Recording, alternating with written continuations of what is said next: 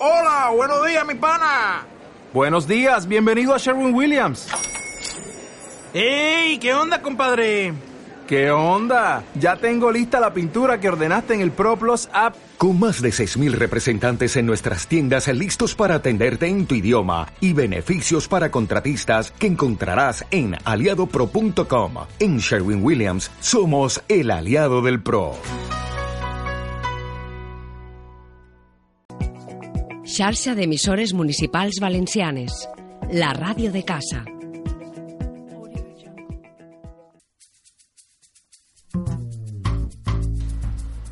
Aquí empieza tu programa social. Voluntarios, asalariados y asociaciones, todos caben aquí.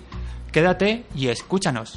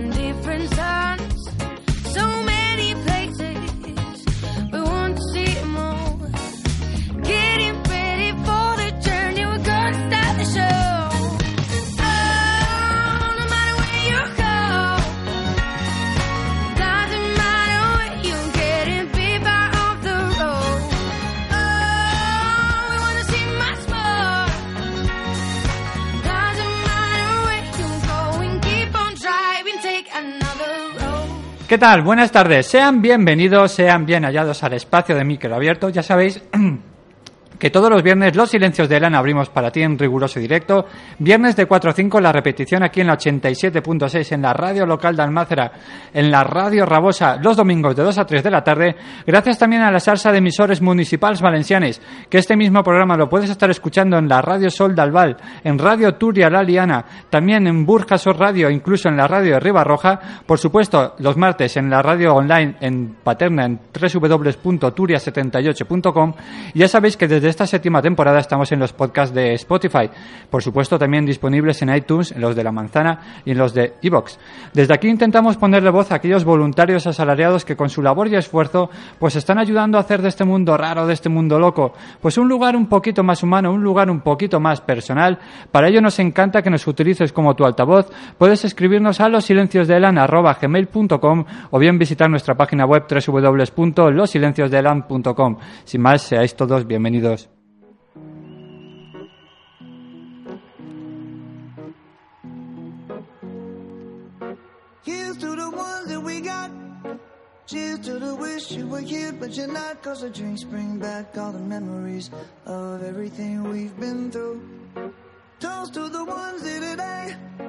Hoy 8 de cada 10 mujeres diagnosticadas de cáncer de mama se curan, pero ¿qué ocurre con las otras dos? Corresponden al 20% que tiene cáncer de mama con metástasis.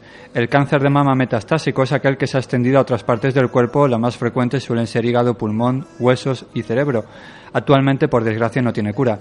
El próximo 19 de octubre, el Día Mundial del Cáncer de Mama, la Asociación Cáncer de Mama Metastásico, la verdad es que quiere dar una visibilidad especial a esta enfermedad con una celebración en un concierto, una gala benéfico a la Asociación ACM, CMM, perdón, interpretado por la Unión Musical Ciudad de Asís, concretamente en el Concert Hall, eh, es que hay que decirlo bien, de Alicante a las 8 de la, a las 8 de la noche. Los fondos que se obtengan con esta gala serán utilizados íntegramente para seguir financiando el proyecto Cronos Hope, liderado por el investigador do- el doctor Alice Prat en el Hospital Clínic de Barcelona, con el que se quiere conseguir que pacientes con cáncer de mama metastásico tengan la oportunidad de acceder a un tratamiento específico según las alteraciones genéticas detectadas en su tumor. Para hablar de la asociación, para hablar de la enfermedad, Contamos esta tarde, ahí qué alegría me hace, abrir los tres micrófonos a la vez.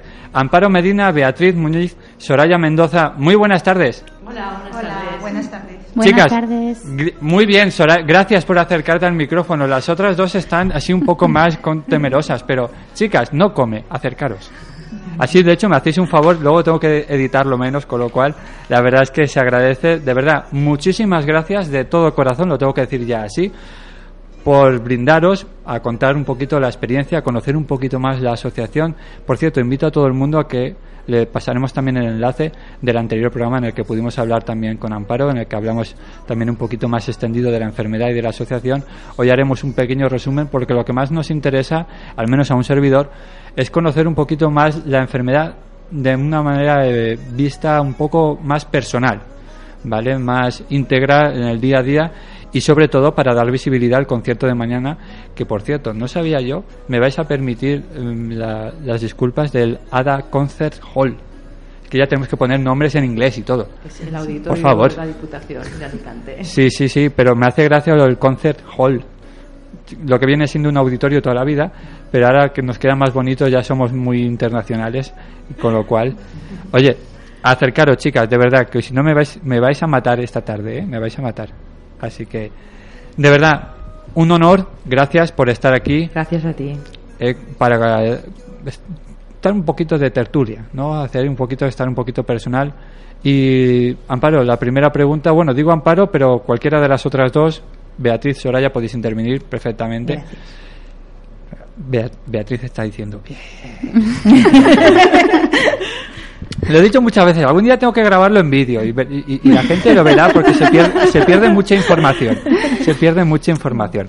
Pero bueno, Amparo, si quieres, eh, nos cuentas un poquito la, la asociación, hacemos, si te parece, un pequeño repasillo del anterior Muy programa. bien, Muy bien.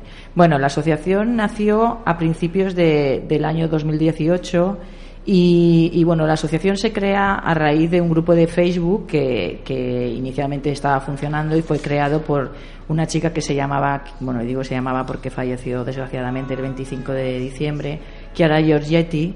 Era una chica que era una religiosa, misionera de Nazaret, que falleció con 34 años y que en su momento pues era una muchacha muy inquieta que no se conformaba un poco con las explicaciones del cáncer de mama así a nivel sencillo y no se sentía muy identificada con el resto de asociaciones que tienen una visión más rosa de lo que es el cáncer, ¿no? Digamos que son asociaciones que hay en todos los pueblos, en todas partes y que reflejan esa realidad, que afortunadamente es una realidad que es muy común y que es, que es real, que, que el cáncer de mama se cura y representan ese 80% de mujeres que se cura, pero ella pues tenía metástasis desde el principio y entonces eh, realmente no se sentía muy identificada con esa vorágine rosa de, de optimismo y decidió pues crear un grupo de Facebook para mujeres metastásicas, ¿no? para mujeres que tenían cáncer de mama metastásico. Entonces ese, ese grupo de Facebook, eh, junto con, con Olivia, que Olivia Jurado, que también falleció recientemente, eh, bueno, era una chica de Sevilla, eh, entre las dos pues decidieron organizar y administrar ese grupo de Facebook que actualmente sigue existiendo y que somos cerca de 700. Es un grupo de Facebook de habla hispana, es un grupo cerrado en el cual pues para entrar te tienen que preguntar si realmente tienes cáncer metastásico, hacerte una serie de preguntas y ahí nosotras pues entre nosotras nos comprendemos, nos digamos nos contamos las penas del día a día y nos sirve un poco también de terapia entre nosotras. Las penas del día a día, no. El día a día, sin penas. Bueno, Bueno, eso es complicado. No, vamos a ver, es, es decir, los días, queramos o no, vienen y van. Es verdad que, que yo- no voy a ser quien os diga a vosotras, ni mucho menos, igual es un poco osado por mi parte decirlo, ¿no? Pero, pero los días son días, y los días pasan y el día se va. No son penas. La verdad que, bueno, si algo te enseña esta enfermedad es intentar vivir al día y aprovechar cada momento. Y es lo que tenemos que hacer todos. Lo que pasa es que se nos olvida y, bueno, sin querer, pues quieres mirar el horizonte del futuro y a veces nuestro futuro es muy incierto. El, el grupo es un poco triste, a veces, bastante triste. Ayer perdimos a dos compañeras. Todos los meses perdemos tres o cuatro compañeras. Entonces, el grupo en realidad es triste. Lo que pasa es que nosotras siempre decimos que no se puede tapar el sol con un dedo, porque hay mucha gente que te dice, pues salte del grupo, porque ese grupo no te beneficia en nada, porque realmente en ese grupo estás viendo que se mueren todas. Mm, A ver, eh, yo conozco mi realidad, conocemos nuestra realidad, sabemos que a día de hoy esto es una enfermedad incurable, lo cual no significa que no sea una enfermedad que se pueda cronificar, es decir, que los tratamientos cada día van avanzando, de manera que con la oncología oncología personalizada se están consiguiendo tratamientos que están consiguiendo alargar la vida mucho tiempo. Eh, sí que es verdad que cronificar es morirte de otra cosa para nosotras. Es decir, cuando se dice que es una enfermedad que se ha cronificado, eh, nosotras no estamos muy de acuerdo porque cronificar sería que te mueres de otra cosa, no que te mueres de la enfermedad. Entonces, cuando estás perdiendo tres, cuatro chicas al mes, pues es muy complicado decir que la enfermedad está cronificada. Pero sí que es verdad que hay largas supervivientes y hay gente que consigue vivir con esto muchos años y hay gente que está estable durante muchísimos años. Y además, nosotras mantenemos un- una esperanza activa. A mí me gusta mucho ese concepto. No es Espera, mío. Me, me gusta, me gusta, ¿eh? Sí, pues no es mío en realidad, es de la doctora Ana Casas, que es una oncóloga de- del Hospital Virgen de Rocío de Sevilla, que tiene una fundación, ella tuvo cáncer de mama, y tiene una fundación que se llama Actitud frente al cáncer. Y ella siempre habla del concepto esperanza activa, y a mí me encanta, porque esperanza activa es pues tener esperanza, pero además de forma activa porque participas en, digamos, o intentas liderar un poco la, el, el buscar remedio para, para que haya más investigación en esta enfermedad y también de forma activa porque te comunicas con tus compañeras, porque empoderas a las pacientes y porque buscas información. Desde aquí siempre hemos defendido, al menos un servidor siempre, siempre lo ha hecho, el tema de los grupos. Y si me habéis escuchado en algún otro programa, siempre lo digo. Y es que muchas veces hace más el, el hecho de poder compartir el- tu experiencia personal con la persona que tienes al lado que una pastillita. Sí. Entonces, por desgracia, la- el familiar, tu pareja, tu, tu compañera de- o compañero de viaje, por mucho que intente ponerse en el lugar de una persona afectada igual que tú, no va a sentirlo de la misma manera. Y eso también lleva un problema, que es que el, el mismo afectado tiene un poco como una carga personal, no decir, jolín, estoy agobiando siempre con, con el mismo tema, ¿no? Pero, pero con perdón, es que, es que es así. Sí, efectivamente. Es que es así. Entonces, no vas a encontrar más apoyo, más cariño en una persona que está padeciendo lo mismo que tú. Con lo cual, yo la actitud de decir, ojo, no es vivir con una venda. Por supuesto, todo el mundo ya sabe lo que hay, pero eso de marcharse de un grupo, yo particularmente y personalmente no lo veo. Ahí queda. Sí, bueno, nosotras la verdad que el grupo nos ayuda, nos ayuda mucho como, como terapia y bueno, la asociación realmente lo que, lo que intentamos con la asociación es visibilizar la enfermedad porque claro, cuando tú dices que tienes cáncer de mama metastásico, en principio la gente escucha cáncer de mama y a partir de ahí te dice esto se cura, el cáncer de mama es una enfermedad curable y realmente el cáncer de mama metastásico a día de hoy es una enfermedad incurable pero sí que es verdad que se busca la cronificación de la enfermedad. Entonces nos dedicamos a visibilizar un poco nuestra realidad, que es muy distinta al resto de mujeres con cáncer de mama. Pertenecemos a ese 20% que tiene otra realidad. Eh, el 5% de mujeres diagnosticadas de cáncer de mama eh, en el momento del diagnóstico tienen ya metástasis. Y después las estadísticas de curación son un poco confusas porque hablan de que el 80% de mujeres se curan, pero eso es a 5 años, porque las estadísticas siempre se dan estadísticas de supervivencia a 5 años. Pero se sabe que el 30% de mujeres que han, que han sido consideradas curadas recaerán en forma de metástasis a lo largo de su vida. Es decir, es por ejemplo también mi caso y el de muchas otras, el de Beatriz, también el de Soraya, también tuvimos un primario y después hemos recaído con en forma de metástasis. Entonces, un 30% recaerán en forma de metástasis a lo largo de su vida. Entonces, nosotras ya hemos conseguido que se diga eso. Creo que lo hemos conseguido o estamos consiguiendo porque se decía hay una tasa de curación muy alta, el 80%, pero tienes que decir que el 30% de mujeres recaerán en forma de metástasis el resto de su vida. Y eso no es quitarle esperanza a las mujeres que tienen cáncer de mama y ni siquiera es mm, decir, bueno, vamos a ver, ya me estás fastidiando. Ya que yo ya estaba curada, resulta que ahora me vienen esto a decir que voy a recaer. No, es una realidad, es mostrar una, una realidad que, que, que, existe y que, y que está ahí y que, y que no podemos negar y que desde luego los fondos de, de investigación yo creo que deben ir dedicados fundamentalmente a cubrir esa realidad, ¿no? Porque si el 80% ya está curado, pues lo que se debería investigar más es un poco intentar hacer de la enfermedad una enfermedad curable, una enfermedad, o pues, si no curable, cronificable, es decir, que no mueran de cáncer de mama, con lo cual debería haber mucha investigación destinada a ese porcentaje de mujeres metastásicas. El problema ahí es que también eh, coincido contigo en el que nos hemos quedado, digamos, con la parte de información feliz. ¿no? Es verdad que eh, ha- hay muchos mensajes de, de, Smile Wonderful, de estas cosas que, que últimamente, ojo, que, yo también las, comparto y, me parece que hasta cierto punto son necesarias, ¿no? De estos mensajes que nos inu- inundan de negativismo y demás, em, algo de, claridad, de, luz, de frescor, se agradece pero muchas veces nos estamos dejando llevar en que ese frescor, esa alegría, eh, empaña o olvida o tapa otra serie de información. En este caso, yo un servidor porque está más metido en el mundo sanitario, pero si tú coges a cualquier persona, digamos, que está un poquito ah, exenta de, de- de la enfermedad o, o incluso exenta de- de- del trabajo sanitario, lo ve todo muy feliz, muy rosa, muy aparte es un, es un color muy chillón, muy muy Mm. muy esperanzador, ¿no? Tú ves el rosa y, y lo primero te Mm. impacta, ¿no? Y, te- y una sonrisa, una mueca, Mm. pero es que hay otra realidad y Yo le por llamo- desgracia no sale, ¿eh? Le llamo la dictadura del positivismo. Y eso afecta, afecta a muchas Sí. cosas en la vida, ¿eh? Sí. Hay mucha gente que piensa que tienes que ser positivo. Es verdad que ser positivo fundamentalmente te va No, a ayudar no, en la vida en general supuesto. a todo. Pero de ahí a tapar realidades porque no son positivas, eso yo creo que hay un... Yo mira, siempre me gusta poner el ejemplo de la peli, de la película esta del revés, la Inside Out, que, que intentan tapar a la tristeza, la tristeza la intentan apartar, ¿no? Y, y- y- y la tristeza en el fondo se va abriendo camino y al final ven que es necesaria. Pues es que es necesario. Sí. Todas las emociones son, son, son, todas suman y todas te están dando un mensaje. Entonces, el mensaje de- del rosa está muy bien, está maravilloso, pero ojo, no nos olvidemos de que hay otra realidad. Y por desgracia esa realidad no es... Igual vosotros porque estáis más metidas todo el día en, en promocionar, entre comillas, la promoción, sino que en, en dar visibilidad. Pero no llega, ¿eh? Yo creo que el mensaje igual, No, igual está aumentando en estos últimos años, pero te puedo decir que se pierde, ¿eh? Yo creo que el año pasado, el día del cáncer, el día mundial del cáncer de mama, abrió el telediario Amelia, Meri- Ame- Amelia Nerín, que es una compañera con cáncer de mama metastásico, que escribió un diccionario de palabras que no se deben utilizar cuando tienes cáncer de mama metastásico o que digamos que no nos gusta. Y yo cuando puse el telediario y vi que Amelia Nerín abría el telediario hablando de cáncer de mama metastásico, pensé que sí, que algo estaba cambiando.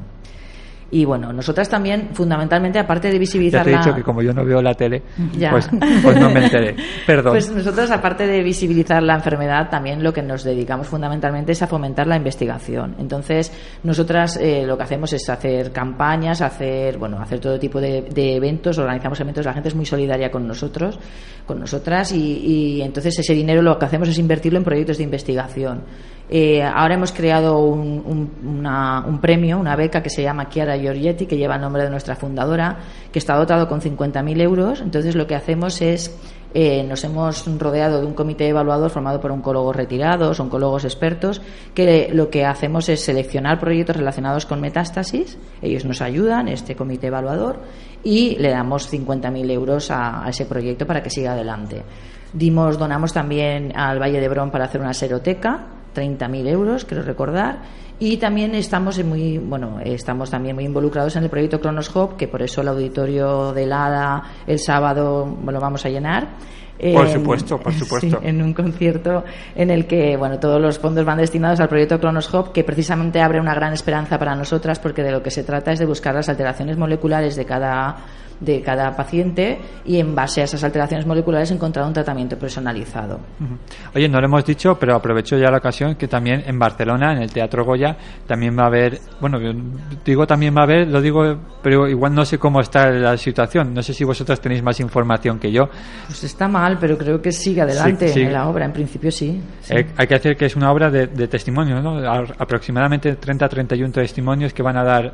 No, ¿No? no. Vale. La obra en realidad es, eh, es, es un grupo de teatro que se llama Dinamo de Creación. Entonces, eh, la obra está, está basada, no son chicas que tienen cáncer de mama, simplemente se han, se han dejado asesorar un poco por, por nosotras o, digamos, nos han pedido información a nosotras para ver cómo hacían la obra o cómo pensábamos las Ah, mujeres que vale. teníamos cáncer de mama metastásico, pero son actrices, ¿vale? Entonces, ellas lo que visibilizan en el, en el, en el teatro es, pues, la, la vida de tres mujeres con cáncer de mama, tres vidas muy distintas que se conocen en la consulta y a partir de ahí afloran todas las emociones. Es magnífica. Yo la vimos en Oviedo y la verdad que es estupenda y a ver si la podemos traer a Valencia también un Ay, día. ojalá, ay, ojalá. Eh, Bueno, hay que decir también que no, me imagino que todo lo que he recaudado es para la investigación.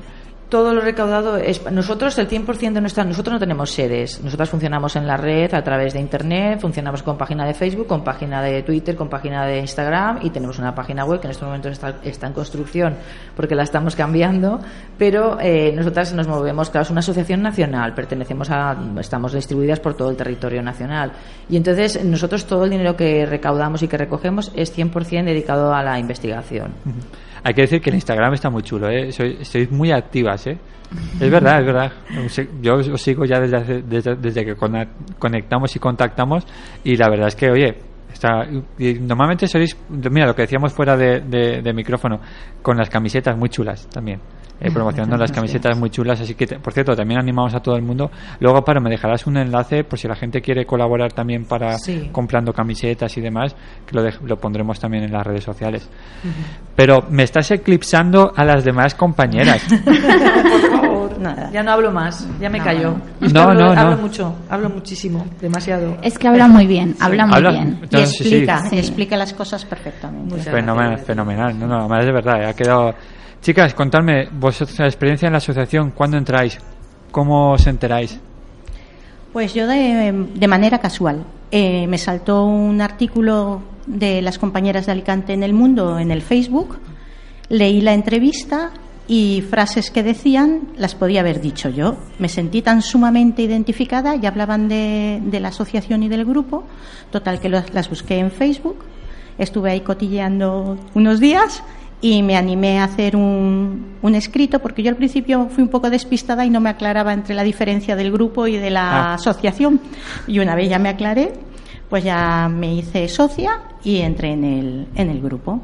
Y luego cuando ya entras en el grupo, mm, las chicas de, de Valencia enseguida por, por WhatsApp te, te arropan y, y yo súper contenta. A mí me ha servido muchísimo, muchísimo a, a nivel personal. Estamos hablando, Beatriz, ¿de, de qué año? Yo ¿Cuándo en, el- en la asociación, Sí, sí, ¿desde en la asociación entré en febrero, hace este poco, año? de este año, sí, sí. Enferma ya llevaba un montón, pero es que no sabía ni que existía. Es que, claro, lo malo de esto es que no hay información. Yo me enteré realmente de que existía el cáncer de mama metastásico cuando me pasó. Yo siempre había tenido miedo a que se me reprodujera un, un cáncer en el pecho, pero pecho. mm, nadie me había dicho esta posibilidad. Y luego, mm, nada, no, no, no, no sabía nada. Casualmente, y, vamos, súper agradecida del, del artículo, porque vamos, a mí me ha servido muchísimo. Y en la asociación muy poquito, desde, desde febrero. Habías dicho, Amparo, que no tenéis sede como tal, pero no sé si en, en la ciudad de Valencia, en este caso porque hacemos la- el programa de radio en una localidad muy cercana, hay, hay un centro de reunión, un lugar, un punto de... No, nosotras nos comunicamos por redes y por WhatsApp, las de Valencia, y quedamos, pero no, no tenemos sedes en ningún, en ningún punto de, de- de España, tenemos sedes como tal. Pero tengo que decir que hacemos unas comidas súper chulis, súper reconfortantes, ¿eh? y la que esté escuchando, que se anime porque son terapéuticas 100%. Sí, sí, no. Oye, no sé si se puede hacer, pero yo lo, lo lanzo. Si luego me quieres dar el número de teléfono de por si se puede dejar, por si acaso al- alguna afectada quisiera ponerse en contacto. Claro, yo, bueno, Claro. Yo, ¿Eh? sí, sí, yo mi número de teléfono lo puedo dejar y cualquier afectada que se quiera poner en contacto para el grupo de WhatsApp de Valencia, alguna valenciana que quiera pertenecer al grupo de WhatsApp de Valencia, mm, se puede poner en contacto conmigo. Claro, yo- si quieres, ¿eh? Yo, yo- lo- Sí. se me ha ocurrido ahora y Sí, yo digo, sí. creo que puede Yo- ser interesante, ¿eh? Claro, Por si que es- lo, que, lo que solemos hacer es que conozcan el grupo, el grupo de Facebook, ¿vale? Es decir, si ellas buscan Facebook cáncer de mama metastásico, inmediatamente les saldrá nuestro grupo cerrado. Entonces, cuando presentan una solicitud a pertenecer al grupo, si son valencianas, eh, como lo ponen, pues normalmente si yo me pongo en contacto con ellas. Perfecto. O sea, que te veo que eres bastante activa también en el, Sí, en el sí. Facebook. Eh, eh, sí, Sí, sí, mira, no. Beatriz, sí, sí, sí, sí, mucho, mucho. Hago lo que puedo. No, lo que puedo. y el grupo de WhatsApp, eh, hoy en día, mira, ha sido una, oye, una bendición. La verdad es que sí. Sí, el WhatsApp une mucho. Nosotras nos que quedamos y comemos y bueno, lo que dices ahora ya es muy terapéutico. Las comidas terapéuticas estas que hacemos, en las que nos contamos de todo un poco, son un poco, bueno, sonrisas y lágrimas, que digo yo, No, me- pero... Pues co- como todo ahí en la vida, si es que en el fondo... Bueno, Soraya, Hola. hola, hola, ya, ya te hemos saludado. Cuéntame, o cuéntanos, mejor dicho. Pues bueno, yo conocí la asociación de Chiripa en el Facebook por una por un post y, y digo, uy, cáncer de mama con metástasis, ¿esto qué es? Me voy a meter de chismosa y vi, digo, vaya, y ingresé y primero no me presenté. A mí me pasó igual que Beatriz. Yo a ver qué pasa, qué es esto, cómo funciona. Yo creo que tardé como un mes por lo menos en presentarme, me parece que tardé un montón. Y al principio tengo que decir que digo, porque yo venía del mundo lazo rosa. Aunque no me sentí identificada, pero yo tengo mi parte de mariposa que necesita eso, ¿no? Pero no me sentía nada identificada. Pero luego empecé a ver, digo, madre mía, si es que eso esto me pasa a mí, esto lo siento yo y todo, y, y, y vaya, y esto lo hubiera pensado yo, esto es magnífico. Y luego, súper importante, dan información verídica que siempre se contrasta antes de que pasa por la, o sea, lo que se pone en el grupo sabemos que es 100% cierto, o sea, no ponemos cosas tipo de estos enlaces que a veces dicen fantasías, Sí. ¿vale?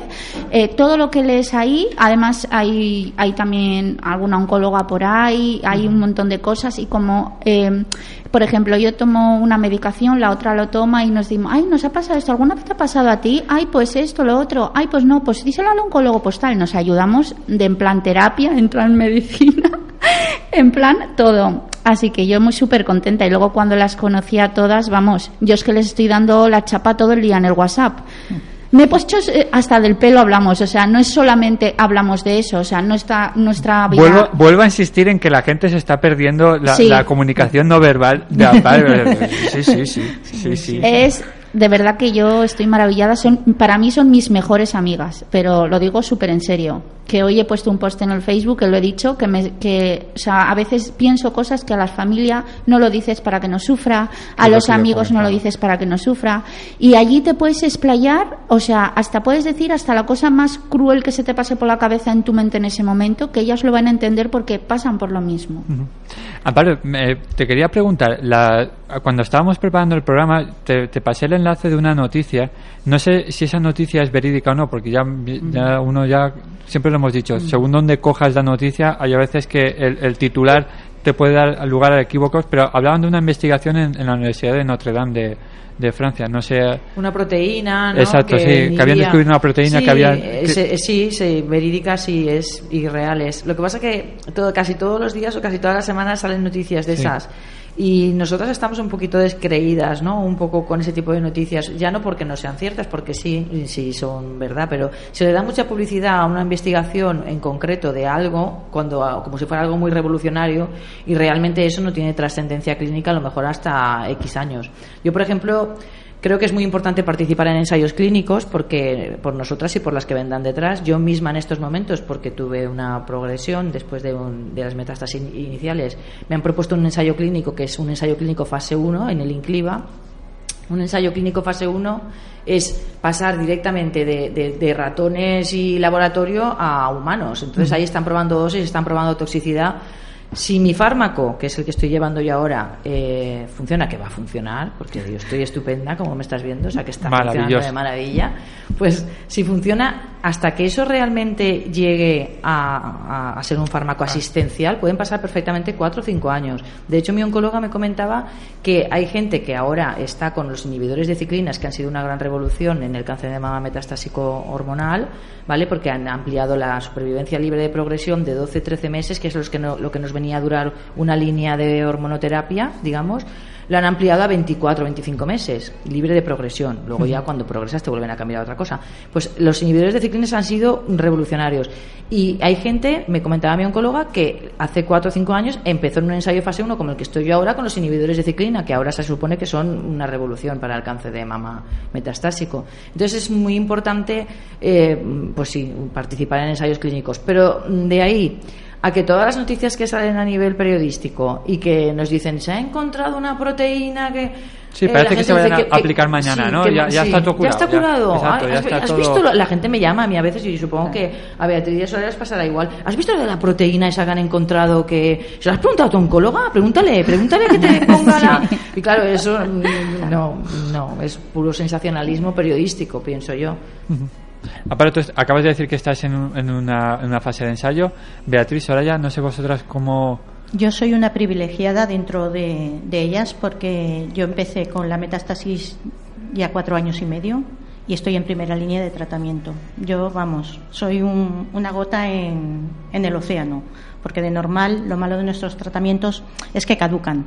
Es decir, empiezas con un tratamiento y al año, a los seis meses, al año y medio, de repente te haces el TAC o la analítica o lo que toque y se te ha extendido la metástasis para entendernos. Y, y yo, pues, mm, una gota en el océano, porque llevo cuatro años y medio que está quieto. Yo lo tengo en casi todos los huesos, pero ahí se ha quedado, no se me ha pasado a ningún otro órgano de momento. Eh, que se quede ahí. Exacto, quietecito. Na- Nadie la, nadie la ha llamado de otro lado. Sí, pero lo que es cierto es que caducar, caduca. Es decir, para siempre no es. Eso lo tengo claro yo y lo tenemos claro todos. Pero efectivamente yo soy una privilegiada. Además verdad. Soraya, Yo, en mi caso, eh, es- llevo- estoy reciente con la metástasis. Llevo un. Si soy sincera, evito eh, que se me queden grabadas las fechas en la mente, el porque supongo que será una manera de defenderme a mí misma. a mí se me olvida todo, Sí. no te preocupes. Entonces creo que no llevo más de un año y medio con la metástasis. Entonces eh, la verdad es que ahora mi, mi estado es limpia, limpia net, dicen, porque me quitaron medio hígado que fue me- que tenía una lesión en el hígado única, redondita, operable y entonces te lo es la verdad que tuve mucha suerte y en el pecho igual. Entonces eh, yo ahora mismo estoy limpia ¿por qué? porque me quitaron lo que tenía en el pecho, lo que tenía en el hígado y estoy con palvociclip que es el inhibidor de, de ¿cómo es? Ciclinas. el inhibidor de ciclinas, es que ella es maravillosa hablando para eso. Por eso nos callamos las Es la demás. abuela, la El abuela de la Sí, sí. universidad fue Rey Juan Carlos. ¿no? Correcto. No sé qué hay. Entonces estoy con letrozol, que es el inhibidor de la aromatasa, y con el palvociclip. Y luego aparte llevo, tengo 34 años y llevo 4 con menopausia inducida.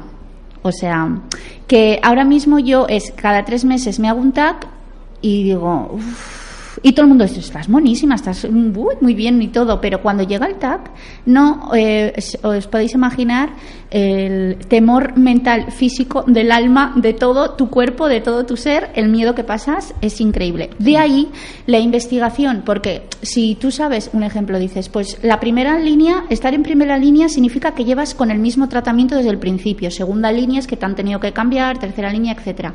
Cuando hay muchas líneas, vives más tranquila. Claro. ¿Sí? Claro. Claro, Tienes más oportunidades. Te falta, si no, a ti- para que Pero nos- si la primera línea te ha ido bien, ¿no? Está yendo no, bien. porque fal- si la primera línea, digamos que tú estás dos años con la línea y esa línea falla, digamos, falla significa pues que te han subido los, los marcadores tumorales o te han encontrado otra lesión. Tienen que cambiar. Entonces tú ya la primera línea ya no la tienes, tienes una segunda línea, ¿vale? De tratamiento. A eso se le llama línea. Entonces, cuando hay muchas líneas, tú dices, bueno, no me funciona el palvociclip, pues luego hay otra cosa. Y digamos que dices, vives más aliviadita, ¿sabes? Ella quiere decir que vives más aliviada si sabes que existen líneas, Ah, no que vale, vale. hayas consumido más líneas, que Vale, creo vale. que es lo que has entendido. Sí, sí, sí, yo estaba no, decía- vale, no me no- explicaba no- yo bien. Amparo, ayúdanos. No, es verdad que lo de las líneas, claro, si sabes cuántas. Nosotras necesitamos líneas de tratamiento continuadas, es lo que está comentando Soraya, muy bien explicado. Si, si tienes muchas líneas, estás más tranquila. Porque, Sí, porque, pues, claro, porque dices, opciones, uy, me quedan tantas líneas, pero el problema es que eh, las líneas se agotan. Nuestro problema es que se agotan las líneas y ca- cada vez, eh, pues digamos, vas consumiendo líneas y a lo mejor pues ya no te quedan muchas. Y bueno, están los ensayos clínicos ahí que siempre te abren una puerta y ahí en los ensayos clínicos, los ensayos clínicos es muy importante que la gente sepa que no te lo dan cuando tú realmente estás que ya has consumido todas las líneas, eso no es así. Un ensayo clínico puedes participar, por ejemplo, yo tenía arsenal terapéutico asistencial para poder utilizar sin ningún problema. Lo que pasa es que en un momento dado consideran, bueno, pues este ensayo clínico te puede venir bien a ti y esto te abre la puerta unos meses para que, digamos, te, te Y amplíe. eso lo decide el oncólogo. El oncólogo, te lo, te lo- el oncólogo te lo propone, el ensayo clínico. Si él, como es un ensayo y no está del todo probado, tú tienes que aceptarlo. Te informa y dice, hemos pensado que para ti, pues este ensayo clínico puede ir bien porque por esto y por esto. Pero no es que la gente piensa que cuando estás en un ensayo es porque ya no te queda nada más que probar. Has probado todo lo que había y eso no es así. O sea, yo, por ejemplo, estoy, bueno, tengo, estoy fenomenal, como me ves. Sí, sí, sí. tengo muy- bueno, sí que es verdad que tuve progresión. Yo tuve un primer tratamiento que es como el que, lo que ha comentado Beatriz, el tratamiento que lleva Beatriz. Yo inicialmente tuve el inhibidor de ciclinas, que es lo que lleva Soraya. Me dio toxicidad, me lo tuvieron que quitar. Y entonces seguí con lo que está llevando Beatriz, que es letrozol, y me ha funcionado 12 meses. Después de los 12 meses que tenía metástasis en pulmón, pues tuve progresión en hueso, en esternón. Y mi oncóloga me propuso un ensayo clínico, fase 1, que, que dices, bueno, ¿y cómo te, hay gente que dice, ¿cómo te propone eso? Si hay otras muchas cosas. Pues me lo propone pues porque considera que aunque he tenido progresión, me tiene que cambiar el tratamiento, pero digamos que yo tengo poca carga de enfermedad, es decir, tengo un poquito en el hueso y un poquito en el pulmón, pero tampoco estoy mm, invadida, digamos, por la enfermedad. Entonces, te puedes permitir el lujo de abrir una vía, una línea de investigación que, que, que a lo mejor te, te, te, te funciona unos meses y que si no funciona como cada ocho meses, ca- ca- cada ocho semanas, perdón, cada ocho semanas tenemos, yo tengo un TAC cada ocho semanas. Entonces mi vida es un poco pues eso, lo que ve ahí entre, entre un TAC y otro. Claro. Y a partir de ahí pues eh, deciden cambiar o no cambiar en función de la evolución de cómo, de cómo te haya ido. Y tampoco penséis que los ensayos clínicos se lo dan solo a los que tienen poca carga de enfermedad, tampoco es verdad. Es decir, este ensayo clínico que llevo yo, hay gente que tiene mucha carga de enfermedad y se lo han propuesto, y gente que tiene poca carga de enfermedad como yo y me lo han propuesto simplemente porque te ha pillado en una progresión y consideran que es bueno para ti, porque por tu subtipo molecular de cáncer, pues a lo mejor ese tipo de fármaco piensan que es muy parecido a otros que ya conocen, que son asistenciales y que te puede funcionar muy bien. Normalmente eso implica que el oncólogo de tu eh, hospital o de tu centro de salud de referencia o tu especial- centro de especialidad eh, tenga que estar activamente conociendo eh, Claro. Sí, mm, la investigación, claro. porque yo, yo, me, me pongo en el lugar de, de igual alguna ciudad pequeña que no tiene el abastecimiento, yo tengo que ser de, Bar- de Madrid, Barcelona, eh, Sí. Valencia, claro. Es también una suerte haber caído donde... Muchísima suerte. Nosotras tenemos muchísima suerte de estar en Valencia y de que en el clínico, bueno, aquí en España en general, el, a nivel oncológico la investigación está bien. Bueno, los, los investigadores están muy interconectados entre ellos y más con la era de la globalización, pues nadie se quiere quedar una cura en el cajón porque lo que quieren es publicar. Pero sí que es verdad que en el grupo nosotras lo vemos que hay chicas que pertenecen, pues, pues no sé, que te diga, de Soria o de Segovia, Sí. que tienen que ir a hospitales más grandes para participar en ensayos, pero sus oncólogos están muy informados y las remiten al ensayo que corresponda en Madrid, en Barcelona, donde sea. Y luego lo que también vemos en el, en el grupo mucho es chicas de Latinoamérica, porque como Madre el grupo es de habla hispana, y ahí sí que vemos que las pobres a veces eh, Sí. tienen los mismos tratamientos que nosotras, porque al final la investigación está muy interconectada y efectivamente allí los inhibidores de ciclinas también se los dan, que son carísimos, valen dos o tres mil euros cada mes, cada ciclo, pero les ponen más pegas. Entonces hay lugares como por ejemplo Argentina que para que te aprueben un inhibidor de ciclinas tiene que ver el oncólogo que tu supervivencia es mayor a seis meses. Imagínate qué cosa más trágica. Y entonces, dura, sí. si ve que es, que es que es muy duro, porque que te diga, no, no, no te lo voy a dar porque como en principio parece que tu supervivencia no es superior a seis meses, pues no me compensa gastarme ese dinero. En realidad no te lo dicen así, pero te están diciendo eso. Y eso sí que lo vemos a veces en el grupo. Incluso hemos visto alguna chica venezolana que ahí tienen grandes problemas con el suministro de medicamentos, Sí. que nos han llegado a pedir, ¿verdad? A veces Sí, sí, sí, se lo podía, sí. Que aquí vale un euro el tamoxifeno porque ha perdido la patente. Ahí luego también entra en juego ya encima los, los laboratorios farmacológicos o farmacéuticos. Bueno, En fin, a, a mí me gustaría preguntaros, a ver, Soraya, que es que estás hablando tanto que me, me- me- me creo que te estás quedando con ganas de contarme algo. Entonces, yo te quería, yo te quería preguntar, y, y hago la pregunta extensible a las tres. Hacías el ejemplo de uno cuando va al médico eh, siempre tiene miedo de que le saquen algo. ¿Vale? En vuestro caso, por desgracia, las visitas son continuas. El día anterior, ¿qué se os pasa por la cabeza? No, el día anterior, no. ¿Cómo el día anterior? Los 15 días anteriores. Efectivamente. No Mira, vivimos. yo en mi caso son tres meses. Ella ocho porque está en, Ocho en- semanas. Ella es ocho semanas porque está Dos en. meses. Exacto, porque ella está en, en- en este tratamiento, ¿vale? Especializado. Pero nos, las demás son cada, Cada tres. tres, sí. Bueno, pues decimos, bien, me ha salido el tag, ¡uh, yujú! Y luego dices, tres meses de vacaciones. Decimos, ¿eh? Tenemos tres meses de vacaciones. Ojo al dato, Sí, ¿eh? sí, sí. Que no es moco de Se pavo. celebra. Sí, sí, Sí. correcto. Muy bien. Se celebra. Las Y cosas buenas hay entonces- que celebrarlas siempre. Y entonces, que 15 días antes o incluso el mes, yo que soy muy intensa, eh, ya estás con miedos. En mi caso, eh, te sientes mal. de- o sea, digamos que de normal tienes efectos secundarios, pues esos 15 días antes al médico te pasa de todo. Mareos, malestar emocional, más cansada, eh, más esto, más etcétera, ¿no? Somatizas ya Correcto, miedo. somatizan más dolores de cabeza, Mm. más tristona, más no sé qué. Y da igual que el anterior haya estado perfecto. O sea, no nos importa. Eso es como que digamos, Que no supongo, existe. exacto. Supongo que es como que partimos de cero cada tres meses. Sí. Una compañera que escribió un post y puso vivimos cada tres meses y yo dije es verdad es verdad porque yo luego en el día a día no estoy todo el día pensando No. que va nosotras hacemos vida y, y, y camino y la falla y, y hago vida pero es verdad que vives cada tres meses que cuando se acerca la, revisión que unos días antes o unos 15 días o 20 días antes te has hecho el TAC, te has hecho el rastreo, ya sales de los nervios. Ya sales de los nervios. Y por mucho que lo intentes, por mucho que no quieras, da igual, lo tienes ahí. Y dices, bueno, si llevas cuatro años y medio, pues si sabes que te va a salir bien, bueno, pero como también sé que va a caducar, contra más tiempo pasa, la cuestión es que, aunque decimos no hay que ponerse siempre en lo peor, terminas a veces poniéndote, porque sabes que va a pasar. Que no significa que sea ni mañana ni pasado, porque vuelvo a decir que yo una privilegiada. Pero tengo el mismo miedo que, que, que tenga la que no, no lo no- es que es muy muy muy raro de- muy difícil de explicar. Y luego es muy difícil de lo que tú comentabas de, de que lo entiendan el, el alrededor. A veces te da la sensación que eso es lo bueno de estar en el grupo que si dices que tienes miedo es como si fueras quejica o te estuvieras autocompadeciendo. Y yo quiero hacer entender que yo no me autocompadezco pero es que es lo que siento.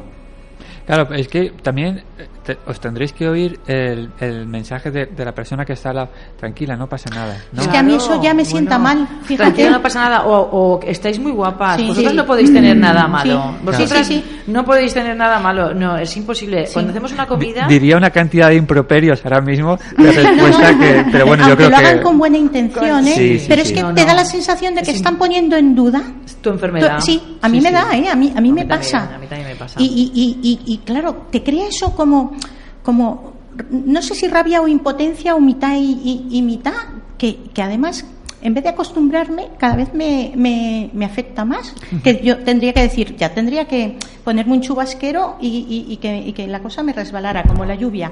Pero no, no, no, no. Es que no se da cuenta la gente que vivimos con la muerte en una mochila. Llevamos el bolso, la cartera y la muerte metida dentro. Eso la gente no se da cuenta.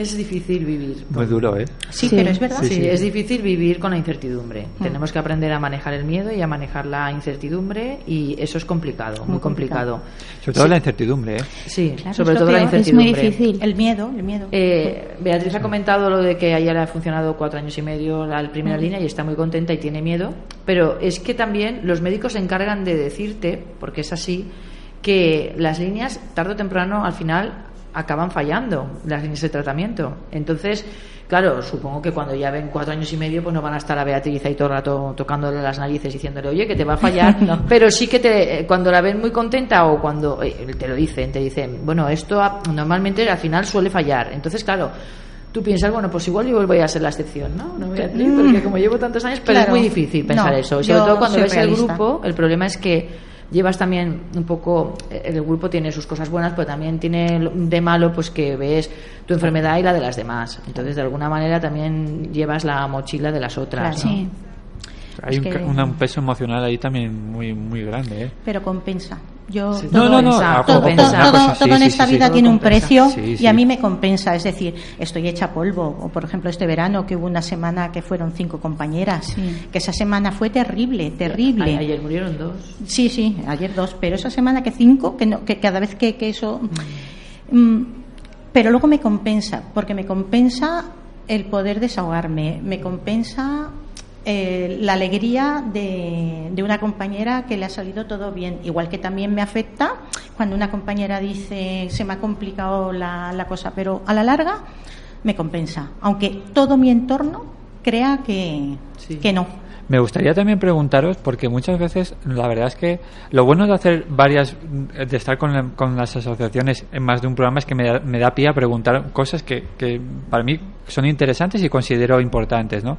Y es el tema laboral, ¿vale? Porque creo que es un tema que, que por desgracia tampoco me da, me da para desgranar. Ya veis que nos quedan 10 minutos y esto, estamos aquí, parece que fue ayer cuando empezamos, pero que es qué pasa, qué ocurre a nivel laboral, porque claro, es difícil. Eh, en mi caso, mira, tengo 34 años, ¿vale? Tengo un 74 de minusvalía y cuando voy a echar un currículum, eh, ven el 74 de minusvalía, ¿vale? Te van a hacer la entrevista y el 74 de minusvalía de qué? Y, y claro, te lo tienen que preguntar porque es normal, yo lo entiendo.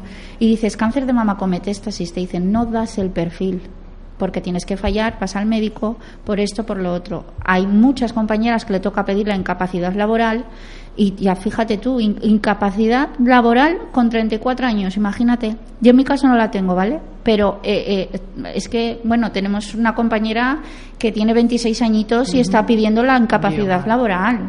Es que es muy heavy, es muy heavy. Sí, no, porque luego, la- por desgracia, se va a ser eso. Mm, sí, bueno, yo, en mi caso, por ejemplo, yo es que empecé muy pronto, yo empecé con 31 años, el primer proceso que tuve, hace 20, ahora tengo 52, hace 21 años, y claro, pues hice todas las quimioterapias, radioterapia, hormonoterapia, todas las apias, y, pero me incorporé a trabajar y continué trabajando, claro, y estuve libre de enfermedad 14 años. Entonces, yo era, mira, ves, ya me ha salido era, era profesora de secundaria, soy ingeniera en informática, entonces trabajaba de profesora de secundaria eh, de informática y de matemáticas en institutos, ¿no? Entonces, cuando tuve la segunda recaída, porque tuve una segunda recaída 14 años después, pues también volví otra vez a tener el proceso de, de radioterapia, quimioterapia, estuve un año de baja, pero también me volví a incorporar. Lo que pasa que luego ya he tenido un proceso con metástasis y yo sí que tengo una incapacidad permanente absoluta, es decir, que yo eh, ya no puedo, no trabajo, no puedo trabajar en nada, pero esto no es una condena. Quiero decirte, si yo quisiera trabajar, esto tú lo pides si quieres, si, con- si, si tienes, si cumple los requisitos administrativos y los requisitos médicos. Digamos que por nuestra enfermedad sí que cumple los requisitos médicos, pero los requisitos administrativos te piden un tiempo de cotización de 15 años. Hay muchas mm, compañeras que son muy jovencitas y no, en función de la edad te van bajando esos requisitos. Pero claro, hay verdaderas tragedias porque hay gente que no ha llegado a cotizar esos años y entonces no puede tener acceso a esa incapacidad. Como yo soy yo. una privilegiada porque pues bueno, yo ya llevaba 24 años cotizados, entonces en cierta manera pues tengo una incapacidad permanente absoluta, pero cobro, quiero decirte, cobro el mismo sueldo que estaba que cuando estaba trabajando. Claro, mi Y- es igual también. Y Beatriz es igual, ¿no? Sí, yo trabajaba en seguridad privada y, y lo mismo. Yo tuve el primer cáncer con, de pecho con 40. Me incorporé, no había pasado el año a, a trabajar, según acabé con, con la quimio y con la radio. Y a los nueve años recaí. Aún aguanté trabajando un, un año. Luego cogí la baja y luego ya me llamaron, pasé la, la inspección y ellos directamente, no, no, ni siquiera lo pedí yo. El inspector me dijo, Directamente. es directamente y lo mismo. Y yo también, a Dios gracias, como también tenía cotizado unos 25 años, tampoco tengo problema. Que el caso que cuentas ahora ya es, es duro, ¿eh? Que cuando tú Claro. intentas buscar un empleo que ya bastante llevas tu mochilica ahí detrás, que encima aún sacas fuerzas y, y, y, y encima te encuentras con la puerta cerrada, Sí. muy duro. Yo la primera vez que tuve cáncer tenía 28 y yo he recaído cada dos años. Por lo tanto, no me ha dado tiempo a recuperarme para poderme Claro, incorporar claro. y tampoco me ha dado tiempo a tener eh, eh, los requisitos para poder eh, a- tener las- ese, privilegio que tiene, por ejemplo, porque o sea, eso es- está guay porque dice, bueno, no, no estoy trabajando, pero estoy aportando en mi casa. O sea, que decir, me siento una mujer aportadora, porque es que es cierto. Sí, te sea, sientes útil también. Exacto, Dices, mira, correcto, de una es. manera u otra, ¿no? Así que ahí, ahí, eh, necesito trabajo, lo digo desde aquí.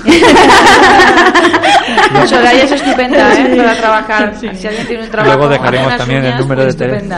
Sí. Vale, ojalá, ojalá se pudiera conseguir, ¿no? Pero es, es- el mundo tal, tal y como está hoy en día es, es, es complicado. No sé también a nivel de, de, cómo se influye y, y igual se me van a enfadar o se puede enfadar a alguien, ¿no? De verdad que no va por ahí, pero ¿creéis que en este caso el, la influencia de- del, del cáncer de mama, en, que, el que no es metastásico, os ha hecho daño a vosotras? Eh, A ver. O- o mejor Es que cambio de todas hemos pregunta. sido, las tres precisamente Claro. que tenemos aquí. Cambio de pregunta, Amparo. Somos. No, no la cambié, no. Vale. En absoluto, para nada. Las tres somos, hemos sido lazos rosas. Es Claro. decir, Sí. las tres que estamos aquí, ninguna debutó con metástasis. Claro. Es decir, tuvimos primario y después hemos tenido metástasis.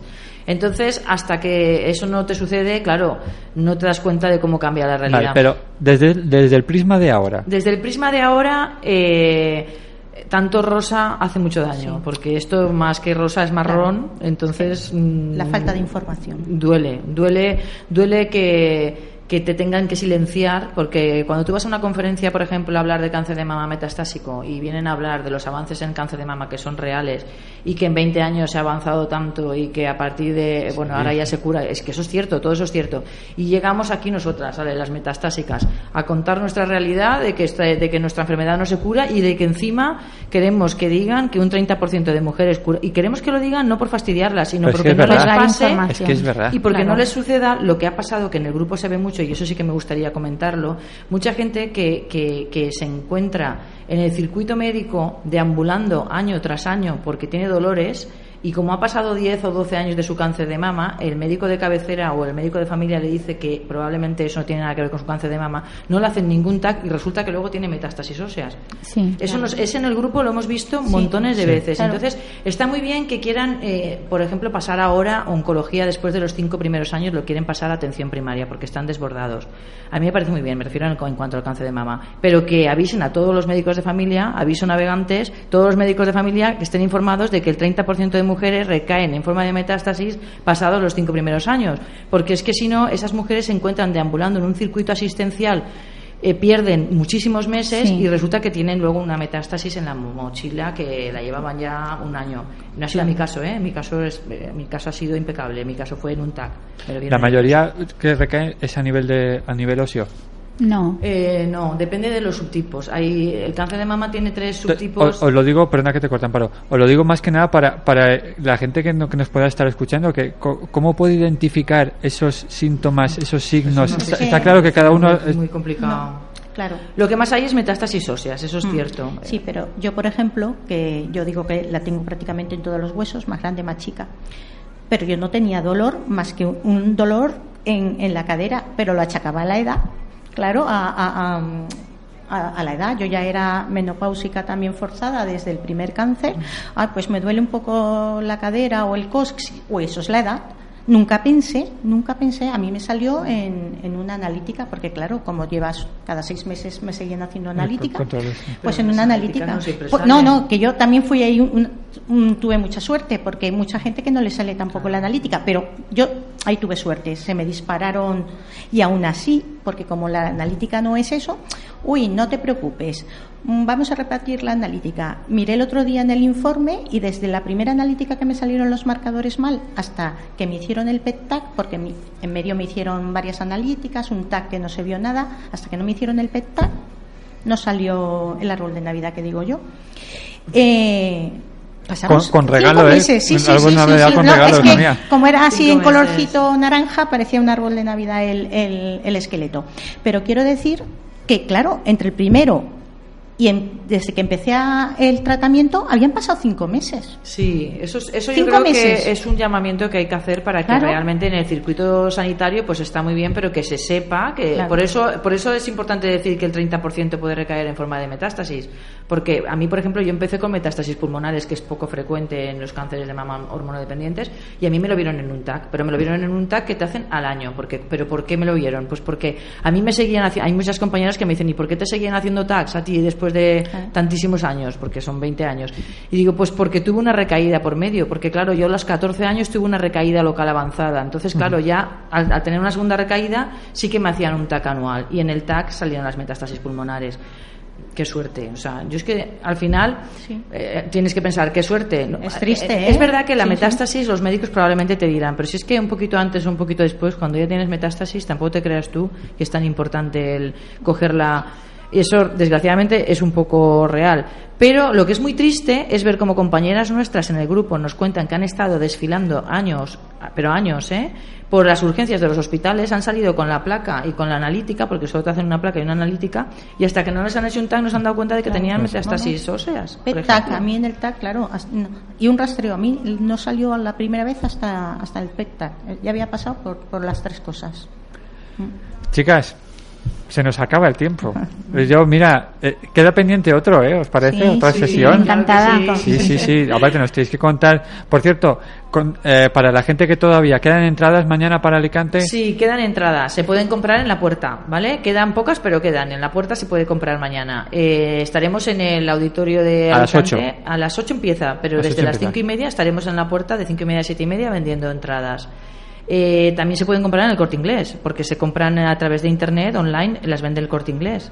Es decir, ¿Fila que- cero? ¿Hay? Sí, Fila sí. cero hay. hay fila Es que no me lo dices, te- hay- te lo tengo que sacar sí, yo. Sí, qué mal, es verdad que lo estoy haciendo fatal. Eh, mis compañeras me van a matar. Hay fila cero y eh, es hacer un donativo al número de cuenta de la asociación que está en la, en la página, bueno, iba a decir en la página web, pero como va a salir en construcción, pues mejor en la página de Facebook de la asociación se puede ver el número de cuenta de la asociación y entonces es poner concepto fila cero ellas, que es como se llama el concierto de mañana. y, y bueno, mm, comentar también que tenemos un mail que es socios arroba cancermamametastásico.es que la gente que se quiera hacer socia puede hacerlo sin ningún problema, no hace falta estar enfermo para ser socio, la cuota son 20 euros al año y también se puede hacer cualquier tipo de donativo. Lo decimos siempre que, bueno, no sé en este caso si en la asociación no, pero mm, eso ahora, ahora me lo corregirás tú, Amparo.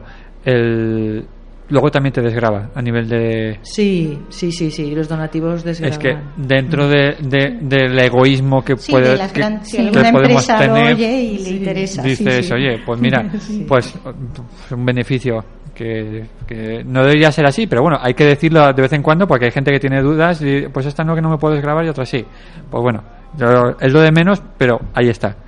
No sé si aparte, como mm, se nos acaba ya el tiempo, pero sí que me gustaría, eh, antes de despedirme, alguna otra eh, actividad que tengamos aparte de mañana, eh, en breve. En, breve, me- en breve, creo, bueno, tres- tenemos ya lo de tres. 1 de 8 en Barcelona, tenemos en breve, bueno, lo de Alicante mañana y lo de 1 de 8 en Barcelona, eso es mañana. Y luego, bueno, nosotras vamos a hacer un, un, un foro de, bueno, nos vamos a ir a, ir a un foro que se llama la Fundación Actitud Frente al Cáncer en Sevilla, ¿vale? Pero que re- realmente no es una actividad nuestra, es una actividad del Hospital Virgen de Rocío y de la Fundación Actitud Frente al Cáncer. Pero vamos todas allí y allí sí que vamos a dar visibilidad un poco a la asociación y al cáncer de mama metastásico.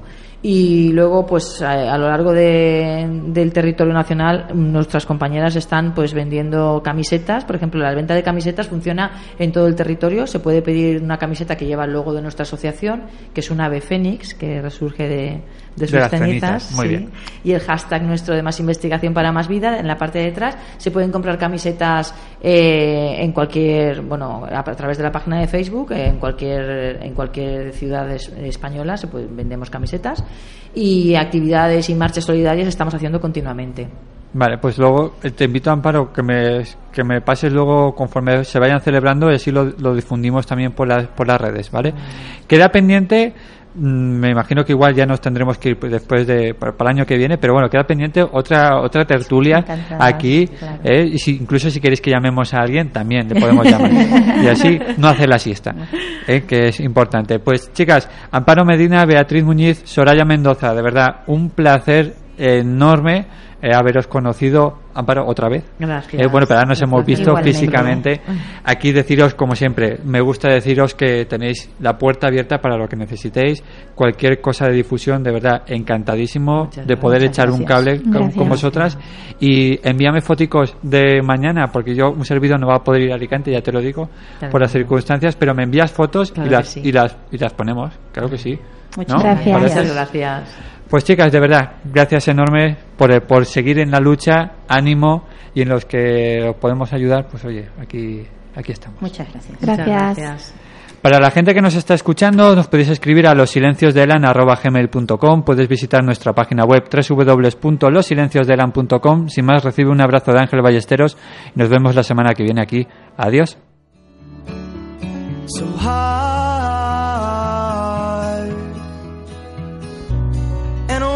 tell you everything, words I never got to say the first time around.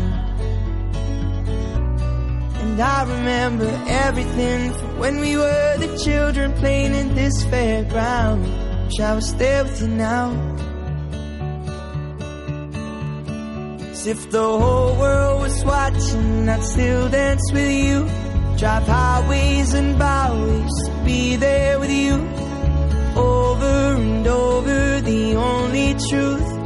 Everything comes back to you. You still make me nervous when you walk in the room. Them butterflies, they come alive when I'm next to you. Over and over, the only truth. Everything comes back to you. Mm.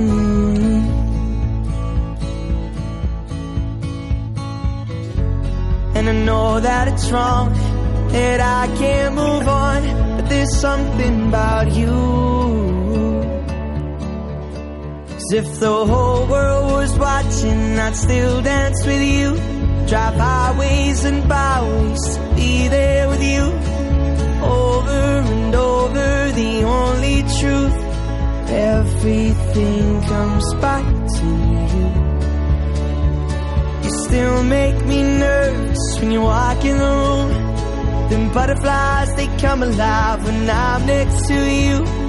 Over and over, the only truth. Everything comes back to you. Mm.